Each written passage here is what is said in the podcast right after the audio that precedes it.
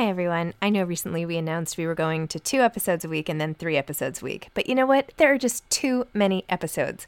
So we are going to back to five episodes a week. Still a reduction from seven, but there were just too many interviews scheduled, and I didn't want to make all the authors wait for too long. So I hope you can keep up with me. Listen to one a week as you're on your way to work, or on your way home, or putting your kids to bed, or whatever it is you're doing. Moms don't have time to read books now, five times a week. I'm Sandra, and I'm just the professional your small business was looking for. But you didn't hire me because you didn't use LinkedIn jobs. LinkedIn has professionals you can't find anywhere else, including those who aren't actively looking for a new job but might be open to the perfect role, like me. In a given month, over 70% of LinkedIn users don't visit other leading job sites. So if you're not looking on LinkedIn, you'll miss out on great candidates like Sandra. Start hiring professionals like a professional. Post your free job on linkedin.com/people today. Burrow's furniture is built for the way you live. From ensuring easy assembly and disassembly to honoring highly requested new colors for their award-winning seating, they always have their customers in mind. Their modular seating is made out of durable materials to last and grow with you. And with Burrow, you always get fast, free shipping. Get up to 60% off during Burrow's Memorial Day sale at burrow.com slash ACAST. That's burrow.com slash ACAST. burrow.com slash ACAST. Mom deserves better than a drugstore card. This Mother's Day, surprise her with a truly special personalized card from Moonpig. Add your favorite photos, a heartfelt message, and we'll even mail it for you the same day, all for just $5. From mom to grandma, we have something to celebrate every mom in your life. Every mom deserves a Moonpig card. Get 50% off your first card at moonpig.com. Moonpig.com.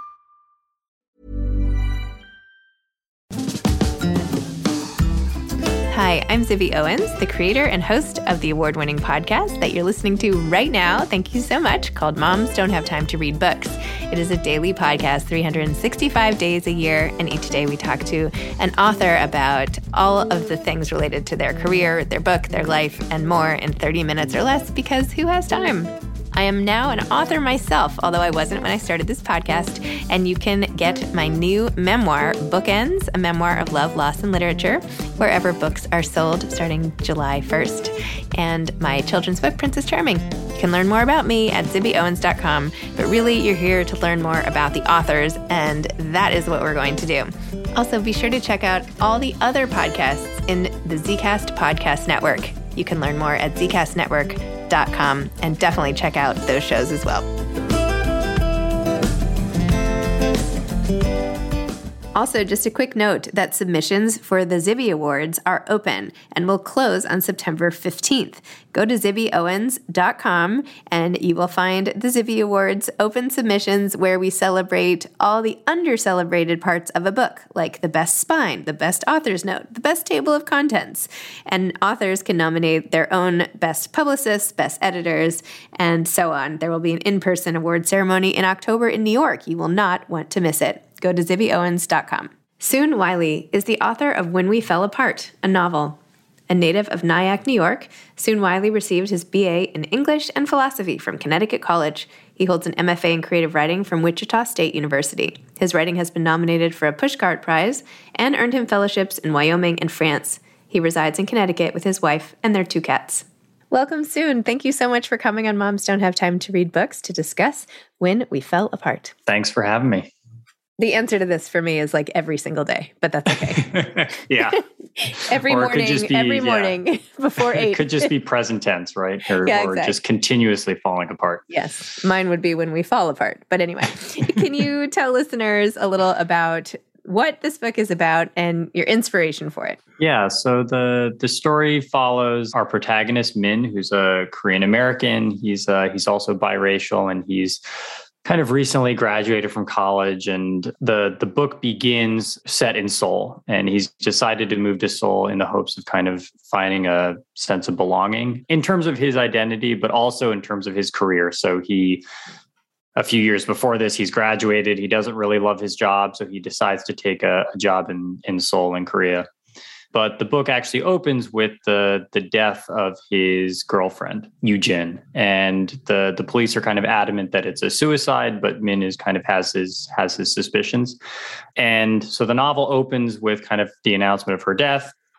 And we actually get her perspectives as well. So for Min's chapters, he's kind of searching for answers in the present of the novel, trying to figure out what exactly happened, if she did kind of take her own life, and if she did, why.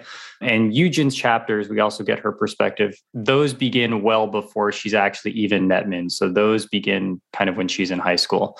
And her chapters kind of at some point they cross. So in the middle of the novel, eventually she catch her timeline catches up to his while he's searching. But her not her kind of sections unravel the mystery of why exactly she might have done what she did. So there's kind of this back and forth, and we do kind of hear from both of them. But that's kind of the the book in a nutshell. When he finds out about her death, it was just so like the scene that you have where he's just like, "This is impossible because I just saw her." Right? Mm. There is that sense of when someone dies suddenly that you're just like, "Well, it, it couldn't possibly happen like that because." I have proof that this person was alive because it was just a few hours ago. It's so it's somehow just so hard to wrap your mind around the instant you know that there's just the second that you go from being I, this is sounding ridiculous but i don't know you captured it very well. His complete shock and initial just unwillingness to accept what's happened given what he knows of recent events.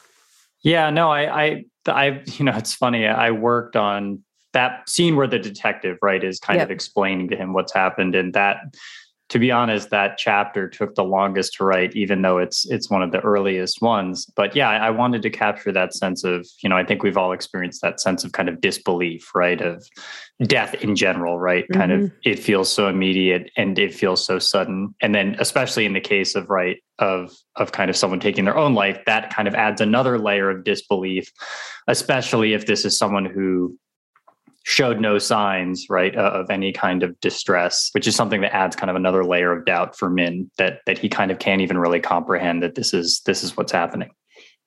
Wow. And by the way, it does not open with that. It opens with this excruciating like shoulder injury on the rugby field where it, you know, it's so funny with books because you never know exactly what you're going to get when you open up a book. And then you know, here I am just like sitting trying to read and the next thing you know I'm like in the midst of a rugby field with like my shoulder hurting. You know what I mean? How you can just totally lose yourself in these characters. And I was thinking to myself, like, it's very rare to open, or maybe it's the books I read mostly. I don't know. But I, I feel like it's very rare to open mid athletic event, mm. which is silly because athletic events have in competition and physical i mean those are some of the most edge of your seat events and things that can happen around like why isn't that an opening scene more often? Do you know what I mean? Because you're you I'm, you, I'm setting the trend of of you know now we're going to see all all new novels are going to be opening mid mid athletic injury event. Yes. Yeah, totally. I'm I'm rewriting the my next book. Just uh, no, I'm kidding. But I I do found I found it to be a very it was a great opening scene, and then uh, I also found it really. And tell me if this is actually true and if it is and i'm just totally ignorant so be it. I wouldn't be surprised. But do they really pause all the things in Seoul for these mm-hmm. exams? Yeah is that a yeah, true that's thing? a that's a real thing. Oh my gosh. You know and and i was i was there. So i, I lived in seoul uh, i for a year teaching english as a foreign language and this was well before i was thinking about writing a book or or anything. But i i remember you know the day quite well that it was just everyone knew about the day. I mean it's essentially almost like a national holiday right? Or like a bank holiday where you know the country pretty much shuts down and there's this i don't know i think you could look at it as a positive and also a negative. So it's a positive in the sense of like the country comes together and like collectively makes it easier for kids to get to school on this really important day where they have to take exams. But then there's also this kind of immense like national collective pressure, right? Because like you're kind of aware of the fact that everyone knows that this is the day. But yes, they that experience of kind of taking that that test for high schoolers a little bit different than when I took my SATs or my GRE, which I remember just being a total disaster. yeah, I was in this like terrible high school situation that I've never been in before and Oh my gosh. Anyway, whatever. My SAT doesn't matter. it was a long, long time ago. Yes. Okay. So tell me about the dual timeline of this whole the dual b- yeah. points of view because there's sometimes there's controversy of whether different genders can inhabit different characters mm-hmm. roles and you know all of that and then i know you focus a lot on on this sort of identity as being in which you've written about and in your um, in the book club guide you wrote really interestingly about growing up where people didn't know your ethnicity and would always mm-hmm. ask and make guesses and you never kind of felt like inhabiting yeah. anything um, so tell me about that and sort of ownership of identity and the ability to write about it just like go off yeah. on that that tangent i mean so i i mean i george saunders you know he had a book his, his most recent book a swim it's a really complicated title, but a swim in a in a pond in the rain, I think. And he talks a lot about writing from different perspectives. And I think in general, right, it's really important for writers. Like the whole point of writing fiction is to inhabit characters that aren't you, right? I mean, that yes. that is the act of fiction, right? Is that you sit there and you imagine deeply and you kind of enter this headspace of where you're in a, an imaginary character. And I think most books would be pretty bad if writers only inhabited characters that were like themselves, or at least that doesn't really sound that fun to me.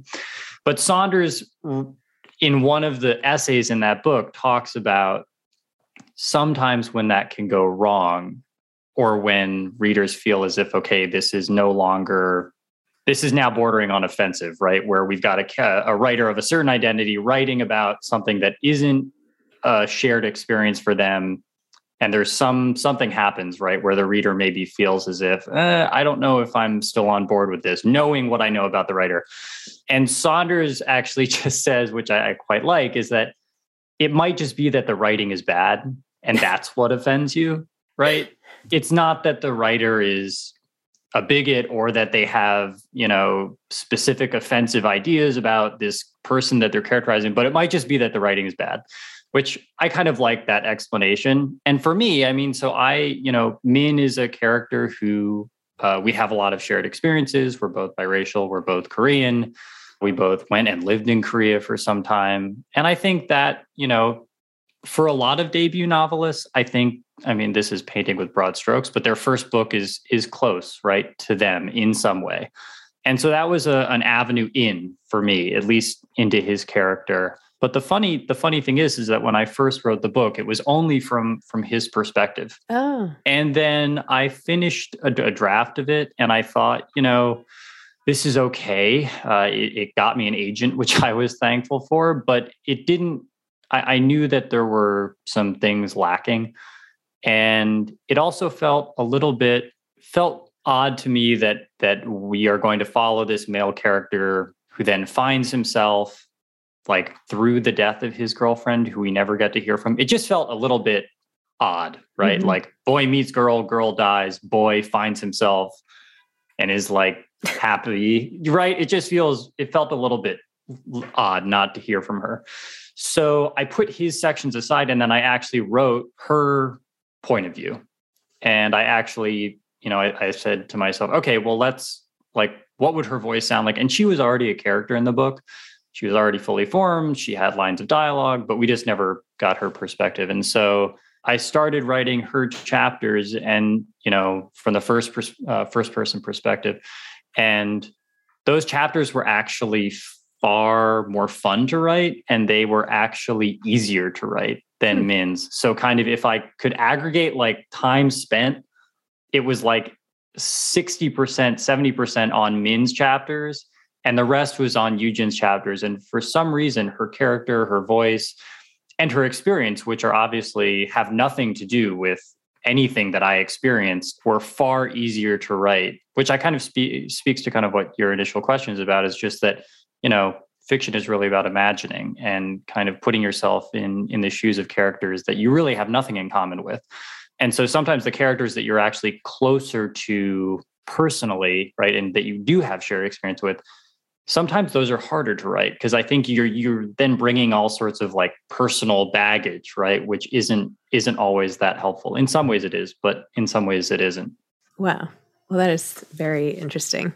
See this is what you never know. Like I would never have thought that that her that her chapters were not part of this initial thing because that feels so that feels so integral to the whole story. But there you go. This is why these conversations are so interesting to me. Yeah, and it's it's probably you know, and it's a good thing too because I, I think it makes it certainly makes the book better. I hope. Mm-hmm. Yeah.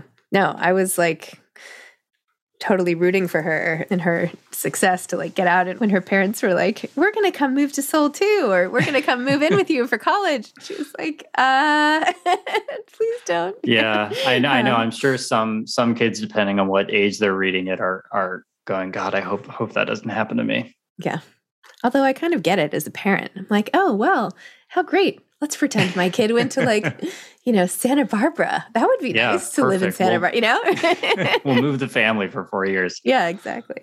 Real estate college at the same, you know. Exactly. Perfect. Anyway, perfect. So this was your first novel. Tell me about getting into fiction writing at all at this point, like what you've been doing alongside yeah. it. So I guess I first started writing when I was, you know, kind of in college. I was trying things out. I I didn't, you know, I, I didn't consider myself a writer. I wasn't. Uh, I was an English major, but I I don't even think we could major in creative writing at my the school I went to, and I on a whim I kind of entered this short story contest at my college and I didn't win first place, but I I shared first place with one of my good college friends and I had there was a writing teacher there named Blanche Boyd and she emailed me and she was like, Who are you? Why don't I know who you are? Why aren't you in my class? So I ended up taking one creative writing class with her, um, my like last year basically in college. And she was very adamant. You know, she said, Don't get your MFA, just go like kind of live your life.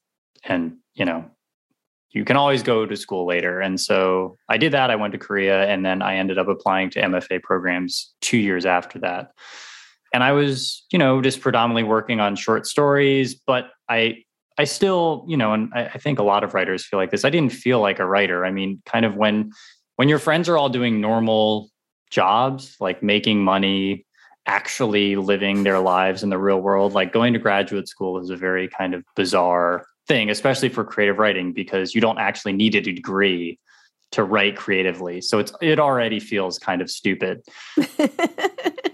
you know, so I was doing that. So that was actually in Kansas, funnily enough. So they gave me like the most money. So I just went there.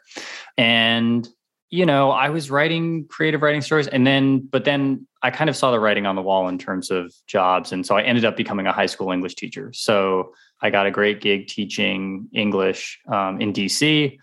And that was i worked there for seven years and pretty much when i started my job there i started working on this book and i didn't really know you know it was my first novel i didn't know what it was or what was going to happen but it felt good to write something that i knew i didn't have to workshop because in graduate school you have to workshop everything and you have to get feedback so the book basically took me seven years. So from the time I started that job in DC, and then I live in Connecticut now, but I I worked at that job in DC for seven years. And so basically from start to finish, that's how long it took me to get kind of the the book kind of everything written revised agents editors that whole kind of thing. So it's it's kind of wild because i think in in some parts of the book i wrote 7 years ago and then other parts i wrote you know a year ago. So it's very odd to kind of think about you know well you know this like you you you're a different person right? You're you're different and you're the same but then it's weird that the book is this kind of single single entity. So there's kind of this magic trick i think that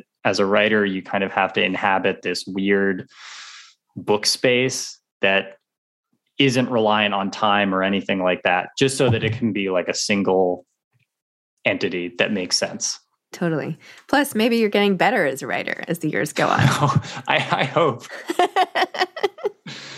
well, that I think that's true also, right? So then it's like that's also the concern, right? Is like, okay, if I'm getting better as a writer, which you hope, does that mean that the beginning of the book is like crap and the end of the book mm-hmm. is really good and then you kind of have to go back and then i also think one of the things i was really paranoid about is okay i've revised the first like 80 pages of the book probably a hundred times because you know those are the pages that you're working on the most those are the pages maybe you're submitting to agents or editors And also, if you're editing, you usually start from the beginning, or at least I do. So then the end of the book, I probably didn't revise nearly as much as the first. So, so maybe that's actually how it works is that you're better by the end so you don't have to revise as much. And that's why you've had to revise so much in the beginning. But i'm not sure how it works. Yeah maybe everybody should read our books backwards. I i mean maybe that kind of like that idea actually. The sample chapter out there should not be at the beginning. It should should definitely be a later chapter. Exactly. It's funny I'm Sandra, and I'm just the professional your small business was looking for. But you didn't hire me because you didn't use LinkedIn jobs. LinkedIn has professionals you can't find anywhere else, including those who aren't actively looking for a new job but might be open to the perfect role, like me. In a given month, over 70% of LinkedIn users don't visit other leading job sites. So if you're not looking on LinkedIn, you'll miss out on great candidates like Sandra. Start hiring professionals like a professional. Post your free job on linkedin.com/people today. Mom deserves better than a drugstore card. This Mother's Day, surprise her with a truly special personalized card from Moonpig. Add your favorite photos, a heartfelt message, and we'll even mail it for you the same day, all for just $5. From mom to grandma, we have something to celebrate every mom in your life. Every mom deserves a Moonpig card. Get 50% off your first card at moonpig.com. Moonpig.com. Since 2013, Bombas has donated over 100 million socks, underwear, and t shirts to those facing homelessness.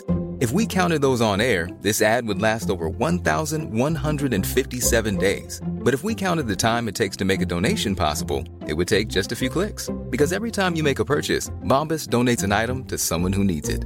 Go to bombas.com slash ACAST and use code ACAST for 20% off your first purchase. That's bombas.com slash ACAST, code ACAST.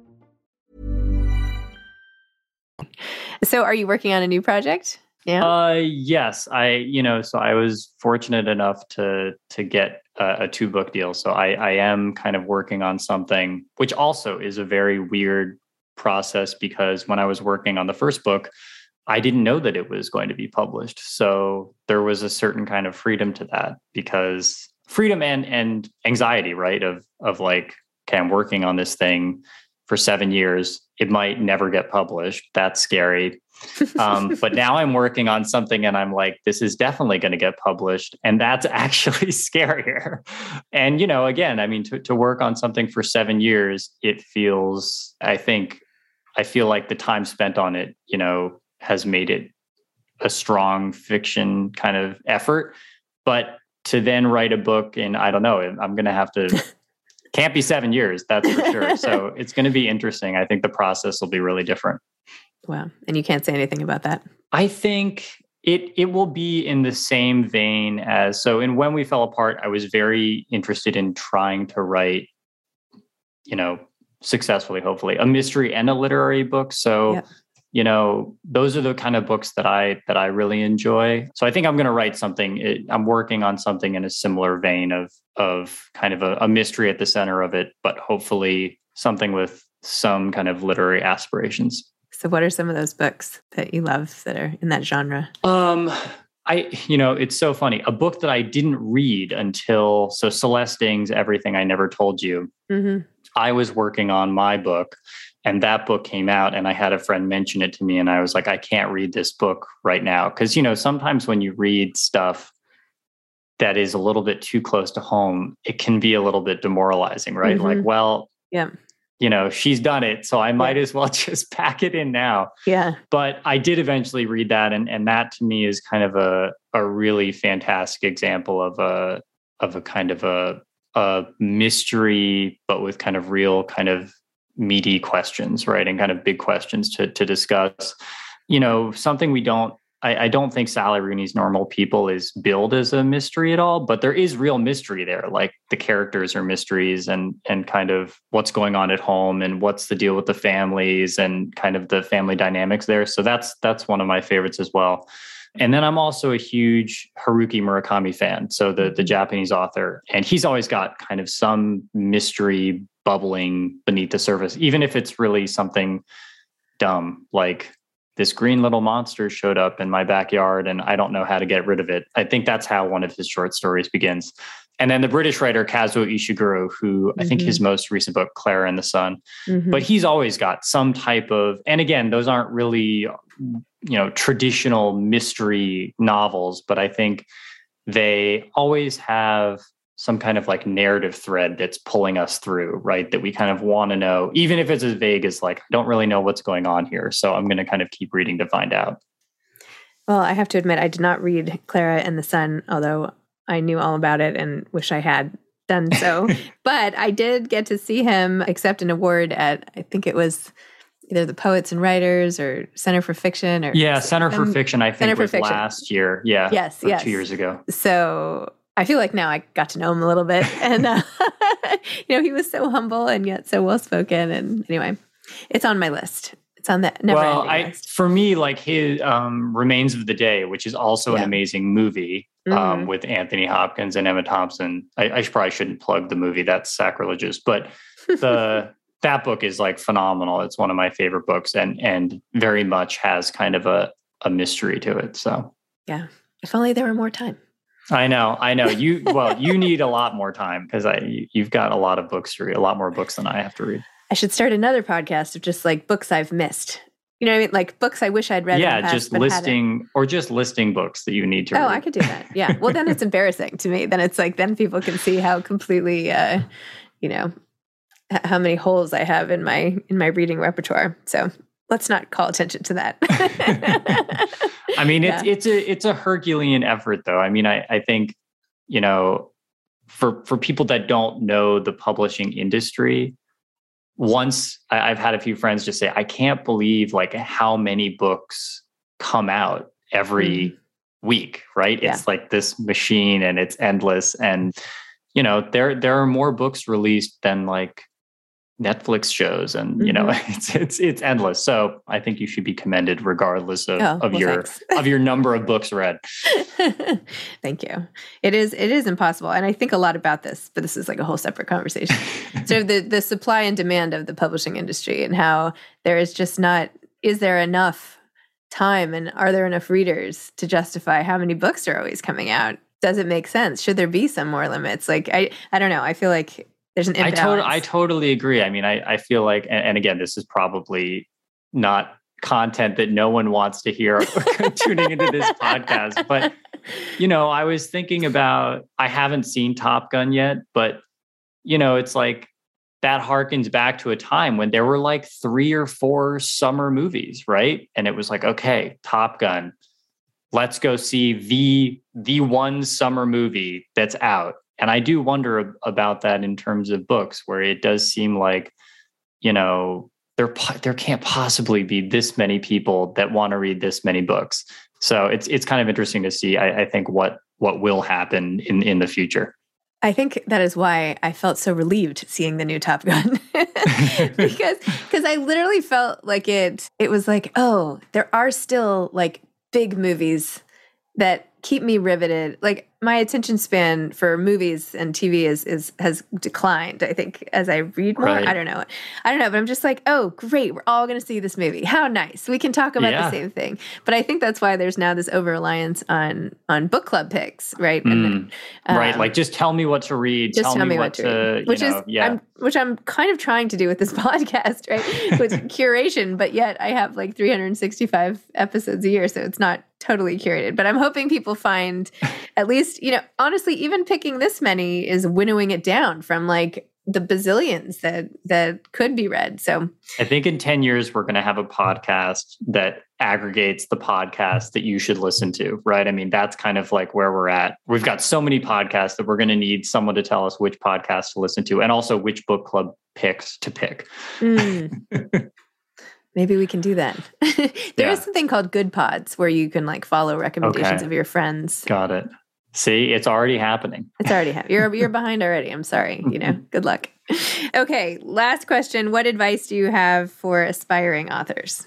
You know, I, I'm a big believer in just keep writing. I, I think that's what separates people that succeed and, and people that don't. And and if you're if you're willing to at whatever stage you're at to keep writing, regardless of setbacks and regardless of, I think, time spent. I, think we, we have a very warped perception of like years years spent working on something and and the kind of payoff. So if you're okay with working on something for 10 years, um, which which again sounds crazy, but then I think in in novel years, it 10 years actually isn't that long, which is also scary to think about. So yeah, just keep writing no matter what. I, I, think that's really what separates the people that find success and and the people that maybe you know tap out. Just it's not for me. I'm I'm out of the game. I wonder what other art forms or or whatever takes so long, and then to read doesn't take that long at all. Like I spent yeah. almost 18 years on this memoir on and off, and people are like, I read it in three hours or something. I'm like, that's great. like, well, does that even make sense? Like, should I, you know what I mean? Like all that mm, time totally. for me. And then, you know, then up and then they put it down onto the next. It's like, okay. well, and I, I think I, I, I completely agree with that sentiment. I, I've experienced that as well. When people say, I read it in one night, it's like, I I'm so happy that you did, but also how is that possible that right. you consume something in in a single night? But I, I, agree also to your point about, you know, the worst part about writing is that you can't even show people what you've been working on. So at least if you're like a sculptor, right, you could be like, look, I've been carving this piece of rock for 18 years and like here's what's here's what it was before and here's what it is now. You're painting or you're writing music, you can kind of play someone a sample. But when you're writing, it's just like you're just going to have to take my word for it. Like I'm working on something, it exists. You can't see it. I don't want anyone to look at it. I don't want to talk about it. And yet I'm going to spend, you know, a, a decade working on it. Especially because, okay, sorry, we should go, but, you know, I'm thinking obviously movies take a long time, right? Mm. That, that is, there's so That's much incubation, but there's so many people who work on those movies, right? You could have hundreds of people. True. It's a team. And writing is just like, okay, I'm going to change the sentence again or I don't know. Anyway, the struggle is real. but but the payoff is great. I mean, then you yeah. get these fabulous books and it's amazing. So anyway, congratulations. Yeah, Thanks for the thank chat. you so much for having me. It was my pleasure. All right. Take All care. Right. Thanks Bye-bye. so much, Zibby. Thank you. Bye bye. Thanks for listening to this episode of Moms Don't Have Time to Read Books. Don't forget to follow me on Instagram at Zibby Owens and at Moms Don't Have Time to Read Books. Also, sign up for my newsletter at zibbyowens.com and sign up for my virtual book club and meet lots of authors on Zoom every other week. Thanks so much to Steve and Ryan at Texture Sound for the sound editing. And thank you to Morning Moon Productions for providing this fantastic intro and outro music.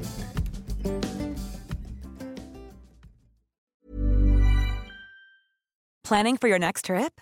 Elevate your travel style with Quince. Quince has all the jet setting essentials you'll want for your next getaway, like European linen, premium luggage options, buttery soft Italian leather bags, and so much more. And is all priced at 50 to 80% less than similar brands. Plus, Quince only works with factories that use safe and ethical manufacturing practices. Pack your bags with high-quality essentials you'll be wearing for vacations to come with Quince. Go to quince.com/pack for free shipping and 365-day returns. Imagine the softest sheets you've ever felt. Now imagine them getting even softer over time. That's what you'll feel with Boll and Branch's organic cotton sheets. In a recent customer survey, 96% replied that Boll and Branch sheets get softer with every wash. Start getting your best night's sleep in these sheets that get softer and softer for years to come. Try their sheets with a 30-night guarantee. Plus, get 15% off your first order at bollandbranch.com. Code BUTTERY. Exclusions apply. See site for details. Mom deserves better than a drugstore card. This Mother's Day, surprise her with a truly special personalized card from Moonpig. Add your favorite photos, a heartfelt message, and we'll even mail it for you the same day, all for just $5. From mom to grandma, we have something to celebrate every mom in your life. Every mom deserves a Moonpig card. Get 50% off your first card at moonpig.com. Moonpig.com